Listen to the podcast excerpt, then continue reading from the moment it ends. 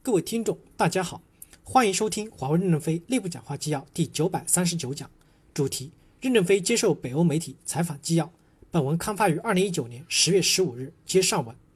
记者提问：最近您在接受《经济学人》采访时，提议可以由一家非中国的竞争对手购买许许可华为的所有五 G 技术，以及公平无歧视的使用五 G 华为的五 G 专利。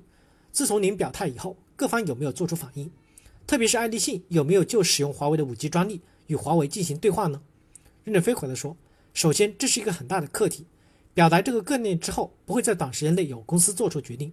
作为爱立信本身并不需要从我们这里购买这些专利，因为我们和爱立信之间的专利已经是互相许可的，我们之间是全部开放的。爱立信自己完全有条件发展起来，不必要付一大笔钱来购买许可。我认为需要的是美国公司。”因为美国缺这些技术与专利，它没有这步台阶，上另一步台阶时是有困难的。眼前还没有什么大公司与我们接触。记者提问：再确认一下，你们到目前为止还没有收到美国的大企业的任何反应吗？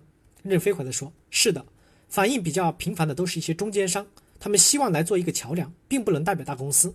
我们认为桥梁不是眼前最重要的，最重要的还是直接和相关的大公司进行沟通。记者提问：第二个问题。美国正打算向华为的竞争对手，包括爱立信在内，提供资金或者信用额度，以帮助他们获得竞争优势。您对这种商业或者贸易实践怎么看？您觉得这样的做法公平吗？特别是美国同时还在指责北京政府为中国的企业提供国家支持。任正非回答说：第一，如果美国政府能给爱立信、诺基亚贷款，或者给购买他们的设备的客户贷款，这应该是一个积极的措施，我们可以理解和支持。我认为。这对人类的社会是有好处的。任何一个新的事物在发展的过程中，并不是一开始就能积累起资金，因此对美国政府的做法表示理解和支持。第二，对于华为公司来说，我们没有这种条件得到支持。这些年我们运营所需的资金，百分之九十都来自于自身的经营积累，通过经营活动持续的为公司贡献现金流，因此我们在资金上本身没有缺口。我们为什么发展这么快？一是我们有钱，二是决策非常简单。没像资本市场上有很多的股东天天炒，等他们炒完，这个时代已经过去了。我们公司大家的决策意志比较统一，很快能决策，投资大量的资本的资金干，这是我们的特点。至于买方的信贷，这是国际通行的一种做法，世界各国对出口企业进行帮助都是正常的。比如飞机大量的靠融资租赁，租给航空公司用，航空公司七八年的时间把款还完，这架飞机就是航空公司的。这种租赁。是国际通行的行为，我们支持美国政府对爱立信、诺基亚的支持行为，让他们多占一点市场，我们少占一点，就不会产生矛盾了。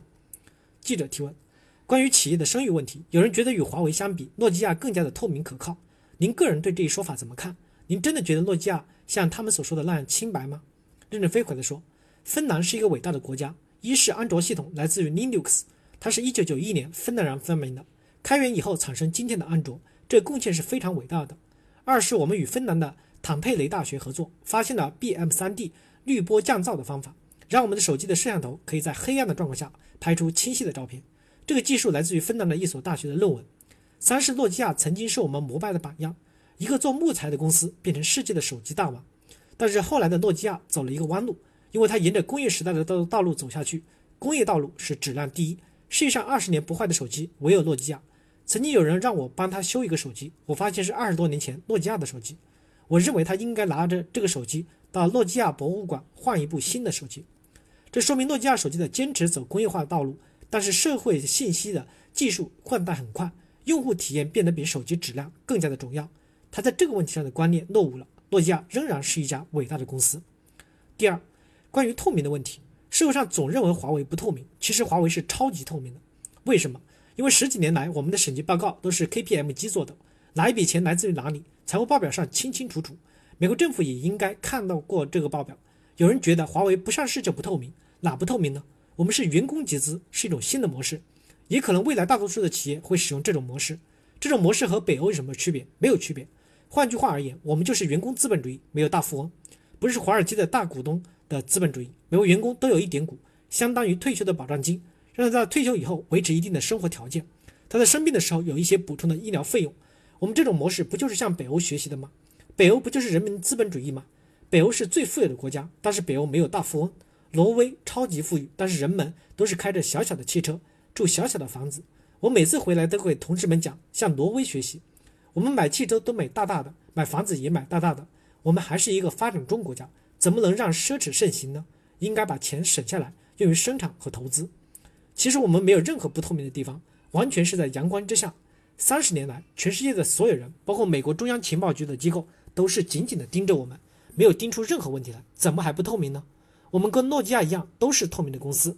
感谢大家的收听，敬请期待下一讲内容。